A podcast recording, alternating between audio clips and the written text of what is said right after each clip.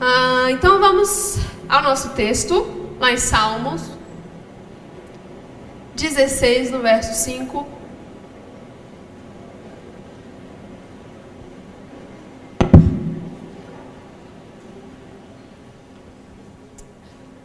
A gente vai refletir bem rapidamente na palavra de Deus. Salmo 16, 5. Tu, ó Senhor Deus, és tudo o que eu tenho. O meu futuro está nas tuas mãos. Tu diriges a minha vida. Aleluia. Você está contente? Amém? Você está satisfeito no Senhor? Glória a Deus. Ah, eu tenho observado que hoje em dia talvez seja um pouquinho mais desafiador encontrar pessoas que estejam satisfeitas, pessoas que estejam contentes, porque o tempo todo nós somos tentados a ouvir o que, que o mundo está dizendo sobre o que, que a gente tem que fazer, o que, que a gente tem que ouvir, as palestras que a gente tem que assistir, os cursos que a gente precisa fazer, uh, os livros que a gente precisa ler. O tempo todo, as coisas que o mundo diz chegam aos nossos ouvidos numa frequência que é alta e que é inevitável. Todos os dias nós somos uh, tentados a pensar que a gente precisa fazer coisas, deve fazer coisas. E muitas vezes isso acaba nos movendo isso é aquilo que coloca a gente para frente. A gente liga o automático e segue nesse trilho. E aí nos últimos meses eu tenho estudado bastante sobre esse sentimento que todo mundo tem, todo mundo nasce com ele, um sentimento que deseja propósito, um anseio por significado. Mas eu sei que eu não sou a estudante da Bíblia mais ávida, muito menos a mais esperta que existe. Então, algumas pessoas já foram à minha frente no que diz respeito a esse assunto, já fizeram um excelente trabalho. E uma dessas pessoas se chama Tim Keller. Alguém aqui já ouviu falar nele? Amém. Tim Keller é um pastor, se eu não me engano, ele é presbiteriano e ele escreveu vários livros e eu acredito que um dos grandes chamados da vida dele é pregar a respeito da idolatria. E das várias nuances da idolatria. E uma das coisas a respeito da qual ele fala muito é a idolatria do desempenho, a idolatria do sucesso. Então, muito do que eu vou conversar com vocês hoje tem um pouco a ver com as coisas que ele disse e são coisas que Deus tem implantado no meu coração nos últimos tempos. E aí eu separei para vocês aqui um trecho do livro dele, em que ele diz o seguinte: Madonna, alguém aqui sabe quem é Madonna? Já ouviu falar nela? Só um pouquinho, né? Madonna, a lenda pop, descreve a sedução do sucesso com as suas próprias palavras. Veja só o que ela diz, preste atenção. Tenho uma vontade intensa. E toda a minha vontade sempre foi vencer um sentimento horrível de inadequação. Esforço-me ao máximo para superá-lo e me descubro um ser humano especial. Então, eu passo para outra etapa e me acho medíocre e desinteressante. Isso ocorre vez após vez. Minha ambição na vida origina-se desse medo horroroso de ser medíocre. Isso está sempre me movendo, movendo-me adiante. Porque, embora eu tenha me tornado alguém, ainda preciso provar que sou alguém. Minha luta nunca terminou e provavelmente jamais terminará. Que triste, né? Isso deve ser extremamente cansativo, porque para essa mulher, o sucesso é uma espécie de droga. que dá para ela esse sentimento de que ela é importante, de que ela é digna, de que ela é especial. Só que isso causa uma, uma, uma euforia no coração dela. E quando essa euforia acaba, ela precisa repetir isso de novo. E aí ela vive a vida em prol de provar o valor que ela tem para si mesma. E o mais interessante é que o que move ela não é a alegria de concluir uma etapa, não, é o medo. O medo de nunca conseguir justificar a própria existência dela. Isso deve ser terrível. E aí, lendo isso, eu fiquei pensando que ah, isso não se restringe né, à vida dos astros do pop. Muitas vezes esse tipo de sentimento invade o nosso coração. Principalmente hoje em dia. Numa era em que as redes sociais se tornaram um grande espaço para mercado. E aí, tudo aquilo que a gente vê no nosso feed do Instagram, tudo aquilo que a gente vê nas vitrines das lojas, uh, toda a vida de sucesso que a gente observa que as outras pessoas têm, tudo isso se torna nosso padrão de felicidade o que a gente almeja é chegar lá. A gente é o tempo todo estimulado para poder chegar lá no êxito, lá no sucesso. Isso não é ruim, ok? Ter êxito, ter sucesso não é ruim em si. O problema é que o que o mundo tem feito é, é nos pressionar para que a gente persiga não só um estilo de vida confortável, mas para que a gente chegue no ápice, no auge. E se a gente não estiver no auge, não tá bom. Não tá legal. A gente não pode mais ser comum, você precisa ser uma pessoa extraordinária. E aí, nada menos do que a perfeição tá legal. Eu tava contando aqui hoje de manhã que semana passada eu tive uma chateação enorme. Eu fui contar isso pro ele, ele ficou assim: Você tá sem problema, né? Você quer que eu te dê uns problemas pra você resolver? Porque tu tá toa, não é possível. E aí eu fui conversar com ele com o Gustavo, que tava lá em casa. Porque semana passada eu abri meu aplicativo do Uber e aí eu descobri que a gente ganha pontuação no Uber. Não é só a gente que avalia os motoristas, não. Nós também somos avaliados. Olha que coisa legal! Aí eu falei, olha que legal, vou ver minha nota. Aí a hora que eu abri minha nota, tava lá, 4.92. Eu disse, é o quê? Por que eu sou 4.92? Por que, que eu não sou um 5? Eu dou 5 para todo mundo. Aí fui mostrar pro William. Olha aqui, William, tu já viu tua nota? Eu sou um 4.92. Isso é um absurdo. Ele falou, por quê? Eu falei, porque eu sou uma pessoa legal. Eu nunca bato a porta do carro, eu sempre dou gorjeta, nunca chego atrasado, sempre faço tudo certo. Quem me deu menos de cinco estrelas, eu quero saber agora. E aí o Gustavo falou assim, não, mas é, me fala uma coisa. Você conversa com eles? Aí eu, com quem? Ele, é, com os motoristas. Eu falei, conversar o quê? Eu dou bom dia, boa tarde, boa noite. Não sou a pessoa mais extrovertida do mundo, mas eu me esforço. Aí ele sabe o que é o problema? Você deve ser muito calada. Eu disse, é o quê?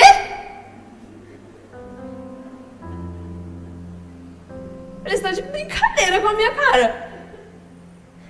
Ele não é, só pode ser isso. Eu falei, Mas, poxa vida, eu pego Uber para poder me levar no canto, não é para ficar de conversa. Para isso eu pago terapia.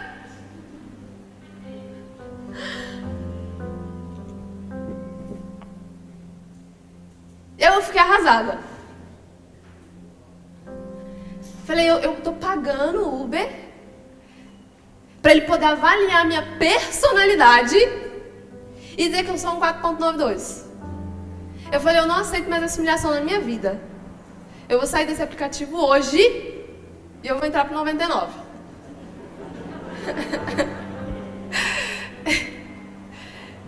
Aí ele falou, Natália, vai caçar o que fazer. Mas certo, na hora eu fiquei triste.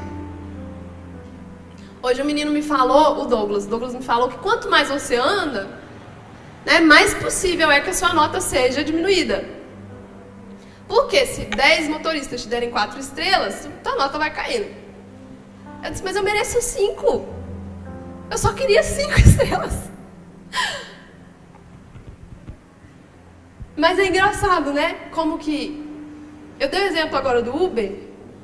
Mas às vezes o nosso desempenho nas redes sociais atinge de cheio, certeiro, nosso coração. E não só isso, né? Coisas mais objetivas.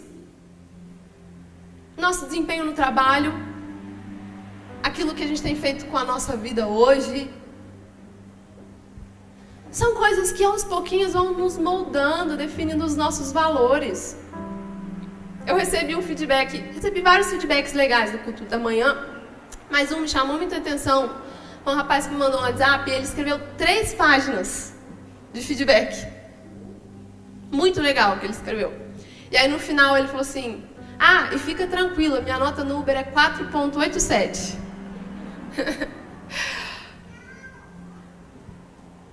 Porque, né? A gente tem esses critérios. E a gente começa a confundir o ter, o fazer, com ser.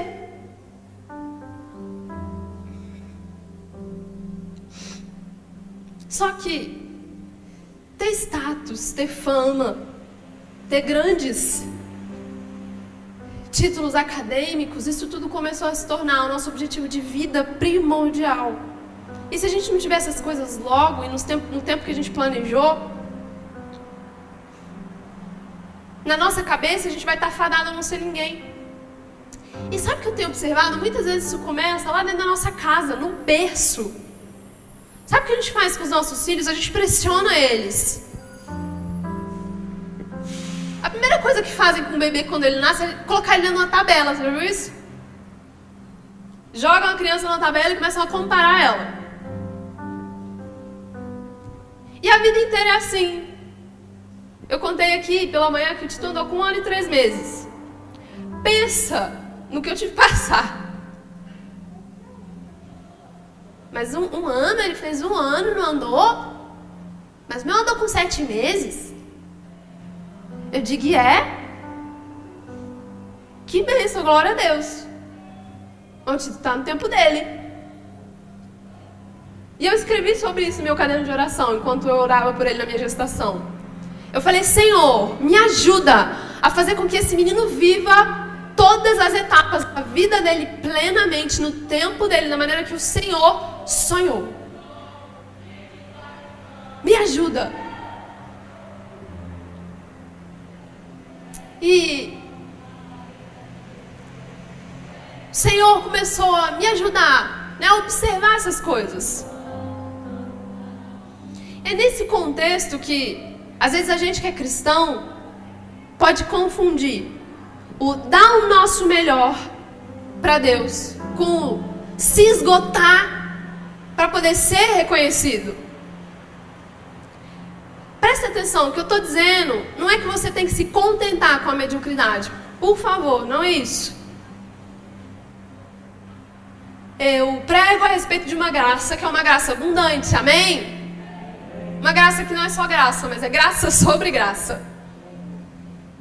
E eu creio que Ele tem bênçãos infinitas para poder nos entregar, mas o que eu quero dizer é que está tudo bem você não ter o que você achou que teria aos 20, aos 30, aos 40, aos 50 ou mais.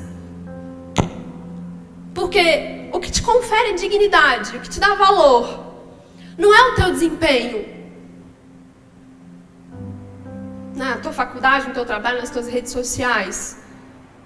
No teu ministério da igreja. Embora, como eu disse, essas coisas não sejam necessariamente ruins, elas não podem tomar o lugar de Cristo no nosso coração. Vocês se lembram da história de Marta e Maria? Bem? Enquanto Maria estava sentada, ouvindo, sendo ensinada por Jesus, o que Marta estava fazendo? Várias coisas. As coisas que Marta estava fazendo eram coisas ruins? Ela estava fazendo alguma coisa de errado? O que aconteceu com Marta? Ela perdeu a perspectiva correta a respeito das coisas. Esqueceu de estabelecer bem as suas prioridades. E o que às vezes a gente não entende é que, por mais que a nossa vida agora, terrena, ela seja temporal, ela seja limitada, ela é muito mais do que as expectativas de sucesso de felicidade que às vezes a gente tem. Como eu disse, não que isso seja em vão, porque não é. Mas isso é só uma partícula, isso é uma parte de um todo. Nós estamos inseridos em algo muito mais profundo, em algo muito maior. Num plano de Deus que é cósmico, que é para o mundo e que é eterno. E a partir do momento que a gente nasce de novo, a gente entra nessa cadência. Hoje nós batizamos alguns irmãos. E o batismo é a representação exatamente simbólica dessa ideia.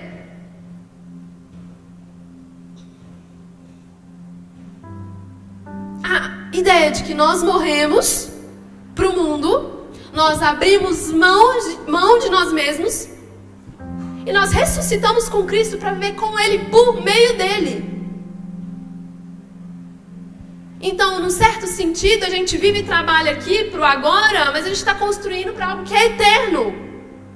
Então, tudo aquilo que Deus faz através de nós, Ele faz a partir dos nossos sonhos, a partir dos nossos planos. Se você tem o desejo de formar família, construir algo grande, belo, poderoso nessa terra, amém. Saiba que o Senhor aprecia isso, Ele é contigo, mas Ele vai fazer a partir disso, por meio da sua família, por meio da tua entrega a ela, por meio do trabalho que você tanto deseja. O Senhor vai fazer com que você seja transformado numa nova criatura e as pessoas que estão perto de você sejam abençoadas. É assim que as coisas funcionam. Nós sabemos que a vida ela tem um ritmo. E muitas vezes esse ritmo não é igual ao ritmo que a gente pensa que ela deve ser. Então, quando a gente tem lá os nossos 14, 15 anos, a gente faz planos. E aí, a gente adora finais felizes, né? A gente adora as coisas acontecendo num ciclo. E aí a gente pensa assim, aos 20 anos eu vou conhecer alguém, aos 25 anos eu vou passar no concurso. Depois eu vou me casar, aos 30 eu vou, aos 30 eu vou ter filhos fofinhos. Uma casinha com cerquinha branca. Eu vou trabalhar bastante, aos 50 anos eu vou me aposentar. Sei lá, tipo isso. Só que acontece alguma coisa aí no meio do caminho, né? O que que acontece? A vida acontece. E ela não é linear do jeito que às vezes a gente imagina.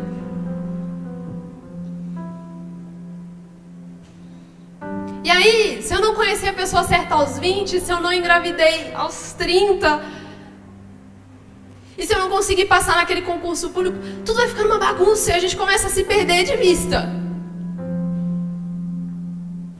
E aí o que, que acontece? A gente sente culpa. O que será que eu fiz de errado? A gente sente medo. E agora? Será que a minha vida vai continuar fazendo sentido depois disso? E a gente tenta, e tudo bem tentar, mas o que, que acontece quando a gente não, não tem mais o que fazer? O que, que a gente faz? Nada. A gente faz como salmista. Meu futuro está nas mãos de Deus. Por isso eu estou seguro. É isso que a gente faz. Lá em 2 Reis, segundo Reis.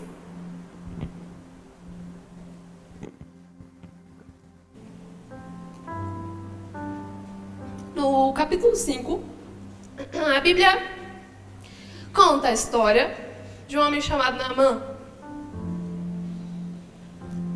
Esse homem, ele era o comandante do exército do rei da Síria. E ele era um homem extremamente respeitado, porque ele havia conquistado muitas vitórias para o seu povo. A Bíblia faz questão de relatar isso. Só que, contudo, todavia, entretanto, um dia, esse homem contraiu lepra. E o diagnóstico de lepra naquela época era equivalente a um diagnóstico de câncer terminal hoje em dia. Era uma coisa terrível. E aí, ele deu uma grande sorte, né? Sorte. Uma garota que, numa dessas empreitadas militares, havia sido capturada dentro do povo de Israel, levada cativa para a Síria, e que servia sua esposa disse assim, lá nos versículos 2 e 3: Quem me dera o meu Senhor procurasse o profeta que está em Samaria, ele o curaria da sua lepra. E aí o que esse homem fez? Desesperado, ele parte para Israel para poder procurar por Eliseu. E aí a Bíblia diz lá no versículo 5 e 6, ele levou consigo 10 talentos de prata, 6 mil ciclos de ouro, 10 peças de roupas finas, e ele também levou uma carta de referência, bonitinho, né? Todo formal, né? Uma carta de referência do rei da Síria para o rei de Israel, dizendo: Assim que essa carta chegar a ti, saberás que te enviei meu servo Naamã para que o cures da lepra. Que interessante, né? Ele esperava que, por conta da sua riqueza, por conta das suas influências, né? Por conta do seu network, ah, o rei de Israel ordenaria ao profeta que o curasse. E isso faria com que ele voltasse para sua casa feliz da vida restaurado. Mas não é bem isso que acontece. Versículo 7.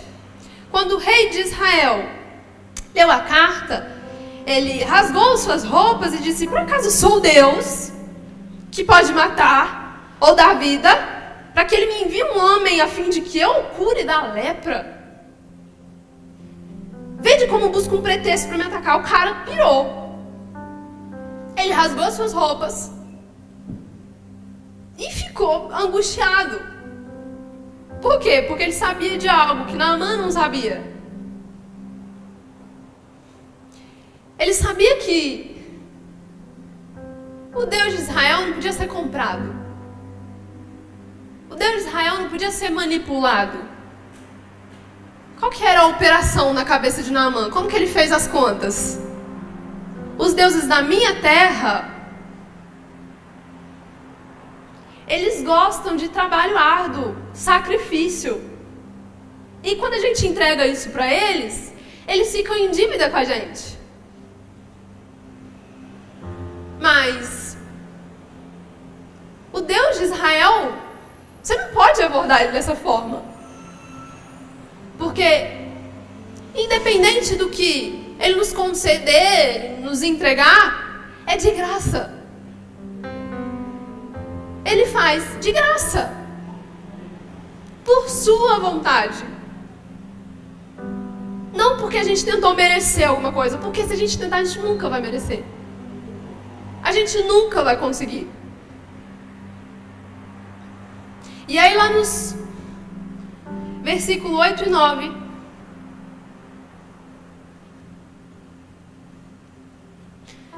quando Eliseu, o homem de Deus, ouviu que o rei de Israel havia rasgado as suas roupas, mandou dizer ao rei: Por que rasgaste as roupas, enviou a mim, e saberás que é profeta em Israel. Então Naamã foi com seus cavalos e com o seu carro e parou na entrada da casa de Eliseu. E aí que né, a gente tem outro rolê. Desses bem malucos. Por quê? Eliseu sequer se encontra com esse homem. Ele manda um servo atender ele na porta com a seguinte mensagem. Versículos do 10 ao 13. Vai! Lava-te sete vezes no Jordão, tua pele será restaurada e ficarás purificado. Porém, Naamã retirou-se indignado, dizendo: Eu tinha certeza de que ele viria me encontrar. E invocaria em pé o nome do Senhor seu Deus, colocaria a mão sobre as minhas feridas e me curaria da lepra. Por acaso os rios Abana e Farpar de Damasco não são melhores do que todas as águas de Israel? Eu não poderia me lavar neles e ficar purificado? E foi embora indignado. Poxa, mas era tão simples assim? O que está fazendo aqui? Porém, seus servos foram até ele e disseram: Meu pai, se o profeta tivesse te mandado fazer algo difícil, não terias feito? Quanto mais ele apenas diz: Lava-te e ficarás purificado. O que, que Naamã pensava? Que ele tinha que fazer algo difícil. Que ele precisava, né? Colocar os pauzinhos dele em jogo. Ele precisava dar uma carteirada. Ao invés disso, o que o profeta pede? Que ele vá até o rio, mergulhe sete vezes. Ele fica indignado, ele fica bravo. Por quê? Porque qualquer pessoa por mais boba que seja, consegue fazer isso. Imaginando ou pensando, né? Pelo amor de Deus, qualquer pessoa, qualquer idiota consegue fazer isso. Não precisa de talento para isso. Não precisa de influência para isso. Isso é uma boa parábola, né? Se a gente for comparar essas coisas aos princípios da salvação. Porque ela também é para todos os bons, os maus, os fracos e os fortes. Você não precisa de talento, você não precisa de habilidade para poder receber isso do Senhor. O Tim Keller diz assim: se você deseja a graça de Deus, tudo de que precisa é da necessidade, e tudo de que você necessita é nada.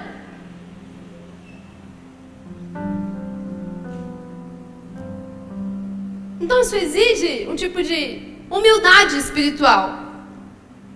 Muitas vezes a gente chega diante do Senhor dizendo: Olha só, tudo que eu fiz, essas são as minhas obras. Ou então, olha só, como eu estou sofrendo, como eu estou necessitado. E Deus está assim: Ok, agora vai e se lava. É isso que eu quero de você. Ah, mas eu fiz isso. Ok, agora vai e se lava. Muito bem.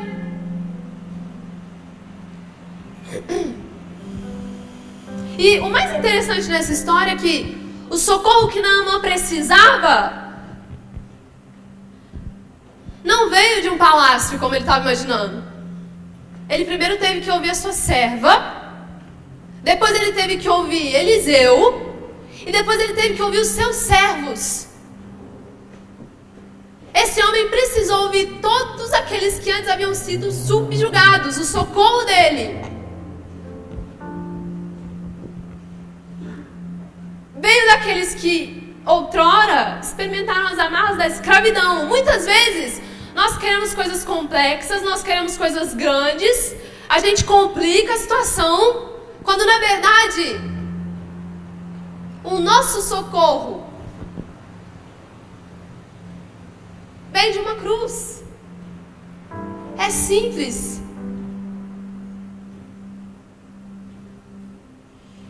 Quando Maria recebe o chamado para ser mãe de Cristo, ela tinha cerca de 13, né, 13 a 15 anos.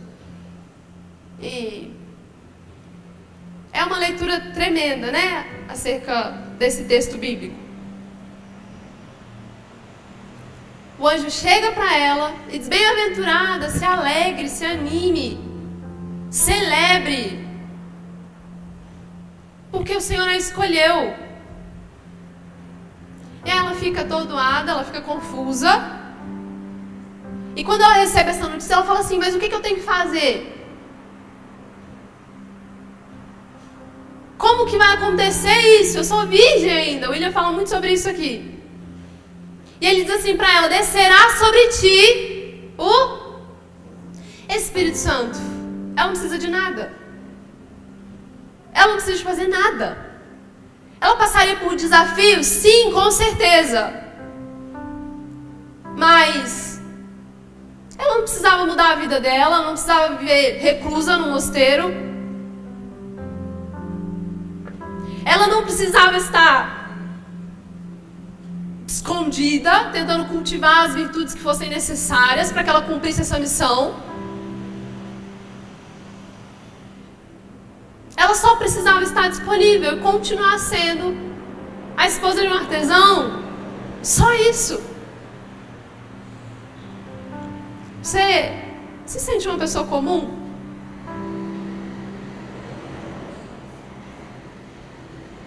Você queria receber uma porção maior da parte de Deus? Você acha que a tua vida não tem significado? Olha o que Deus fez com Maria. Quase que o fato de que ah, o filho de Deus nasceria de uma mulher, quase, isso quase, parecia uma coisa comum, ordinária. Muitas vezes o Senhor nos dá chamados assim. Muitas vezes o Senhor nos pede para fazer coisas comuns, que parecem comuns, mas que estão contribuindo, somando para algo extraordinário.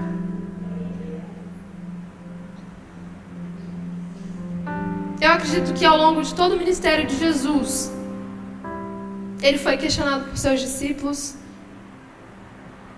Mas então, mestre, quando é que você vai tomar o poder? Quando é que você vai assumir esse governo? Quando é que você vai colocar para quebrar?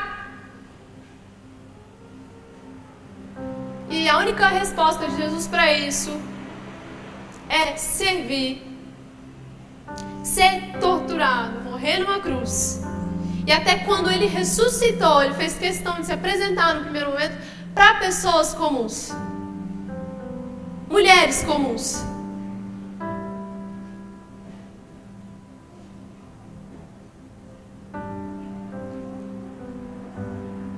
Então, eu acredito que hoje, talvez, você você precise observar o que que o hoje está colocando para você. O que que cabe para você hoje? Confiar no que que o hoje está trazendo. O que que o hoje te entregou? Uma casa para você poder limpar? Uma criança para você poder cuidar? Um marido para você poder servir, amar? Uma esposa para você se entregar por ela? O que, que o hoje está te entregando? A solteirice para que você viva inteiramente para a glória de Deus, como o apóstolo Paulo diz? Perceba o que Deus quer fazer através de você hoje. E comece agora. Eu vou terminar, eu quero que você se coloque de pé. Por favor.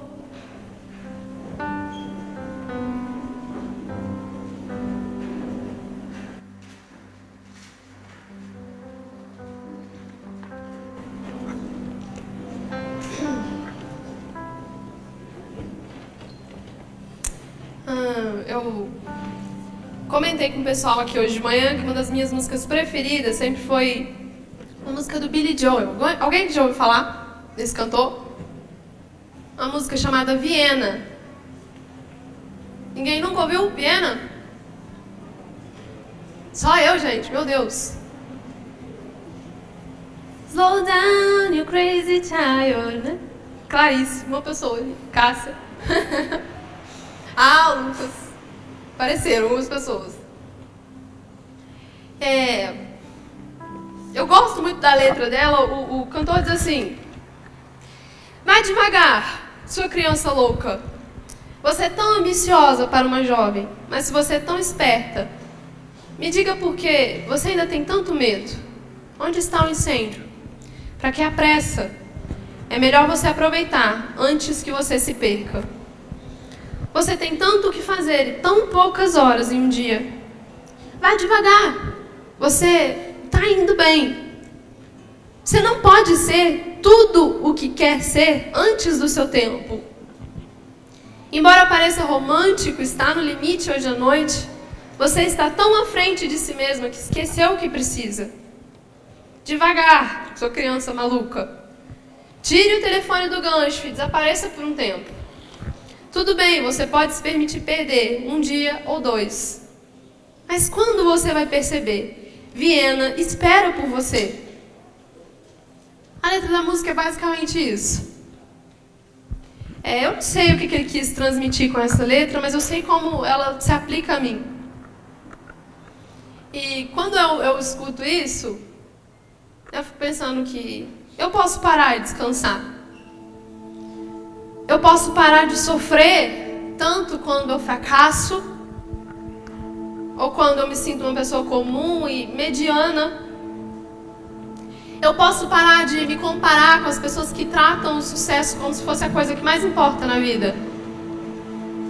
Eu não sei qual é a Viena do Billy Joel. Eu não sei se realmente essa Viena dele é a capital da Áustria.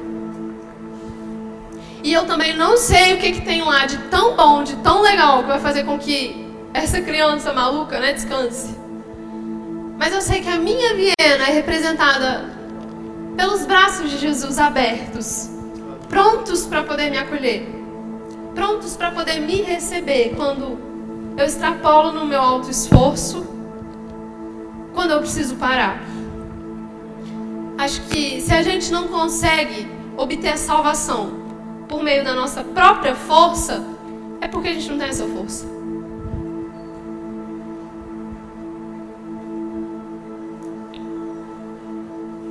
Você pode se esforçar. Né? Não estou pregando a respeito de um evangelho que não exige, não exige a, a labuta, o trabalho. Não estou falando disso. Mas eu quero que você entenda que é sobre ele. Jesus diz: se você quer ser meu discípulo, negue-se a si mesmo. Tome a sua cruz e venha. Então, existe algo que nós precisamos fazer. Mas isso não é sobre nós. Às vezes eu vejo muitas pessoas desesperadas, se descabelando por conta de chamado. Ah, porque eu recebi uma promessa de Deus. E aí elas ficam inquietas, desassossegadas com isso, porque não conseguem visualizar o cumprimento dessas promessas.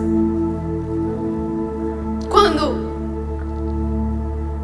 o chamado é sobre Ele. Não é sobre você, não é sobre se satisfazer. É sobre a vontade dele sendo estabelecida nessa terra. O maior interessado é ele. E aquele que começa a boa obra é fiel é justo, é poderoso para poder levá-la até o final. Cuide do seu hoje. E a Viena. E os seus sonhos, e as promessas de Deus, e a gestação, e o casamento, e o ministério, e o chamado, tá lá tá no lugar. Viena tá lá esperando por você. Não vai sair de lá. Viva! E um passo de cada vez. Mas viva o que ele tem convocado você para poder fazer e viver hoje. Jesus diz: aquele que serve a um pequenino que seja, a um irmão que seja, serve a mim, faz por mim. Então veja uma oportunidade de glorificar o Senhor, de construir uma vida reta, justa, poderosa, servindo o seu esposo, servindo a sua mulher, servindo o seu filho, servindo no seu trabalho. Tá difícil? Senhor, me ajuda a superar esse momento mas que eu viva para a sua glória. Que seja para a sua glória.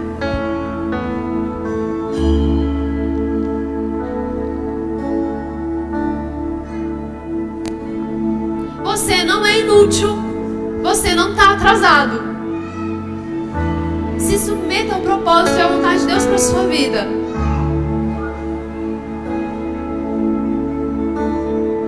E viva por Ele, para Ele, para aquilo que é eterno, com os olhos fixos, como o apóstolo Paulo diz, no alvo, naquilo que importa. E as coisas desse mundo, as coisas desse mundo são como esterco.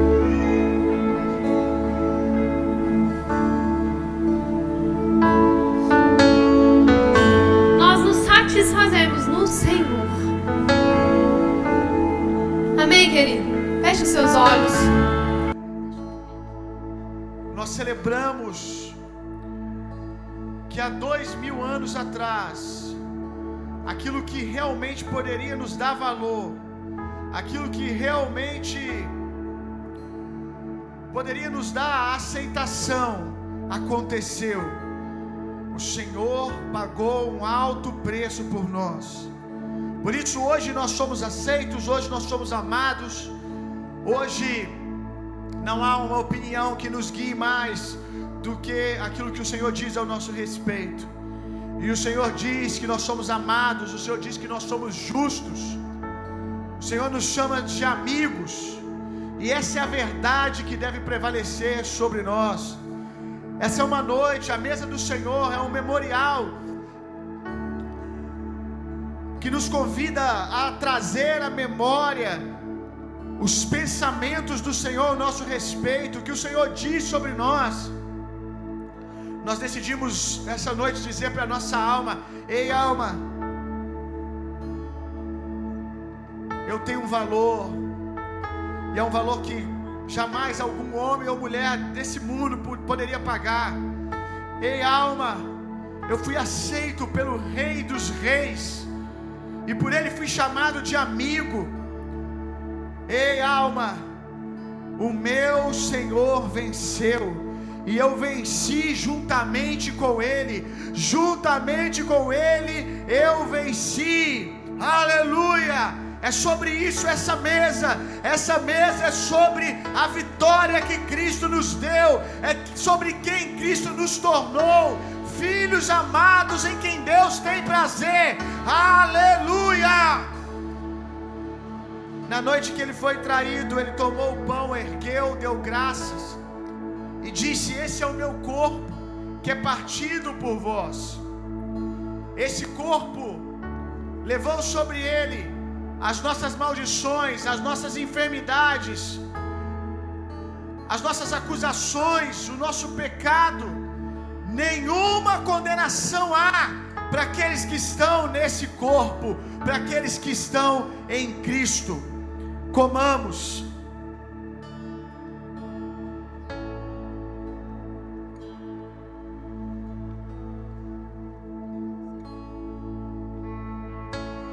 De semelhante modo, ele tomou o cálice, ergueu e disse: Esse é o meu sangue, que é derramado por vós. Esse sangue que é símbolo de uma nova aliança. E nós sabemos que essa aliança é maior, irmãos, do que todas as alianças que Deus já fez. Todos os grandes homens da Bíblia e mulheres só fizeram o que fizeram porque tinham uma aliança com Deus que era inferior a essa aliança que nós temos hoje. Se esses homens derrubaram gigantes, abriram o mar, fecharam a boca de leões, curaram doenças, ressuscitaram mortos, o que nós podemos fazer com uma aliança superior? Essa aliança nos chama de filhos, filhas de Deus. Essa aliança nos faz um com Deus. Não é sobre ter Deus sobre nós, é sobre ter Deus em nós, é sobre sermos um com Deus. Essa aliança nos faz justos, amigos de Deus, chamados para reinar em vida. É através dessa aliança, é através dessa aliança que nós transformaremos juiz de fora, transformaremos a terra. É através dessa aliança que trabalhamos para que Cristo venha, para que Cristo venha. A criação aguarda a manifestação daqueles que têm essa aliança. Eles que estão chamados de filhos e filhas de Deus. Tendo em mente essa verdade que é maior do que qualquer coisa que você tem sentido. que sentiu essa semana do que qualquer coisa que os outros ou seus pensamentos em acusação disseram para você, tendo em mente que essa aliança é a verdade absoluta. Bebamos. Essa pode ter sido a nossa última ceia aqui. Ó morte, onde está vem, Senhor teu Jesus. Novos céus e nova terra. A tua noiva te aguarda. Glória a Deus. Faz assim com as suas mãos. Que o amor de Deus, que a graça de Jesus Cristo, que o consolo, o poder e a personalidade do Espírito Santo sejam em vocês e através de vocês hoje e sempre. Vão e tenham uma semana sendo profundamente intensamente amados por Deus. Vão, transformem o mundo e reinem vida. Deus abençoe uma semana poderosa.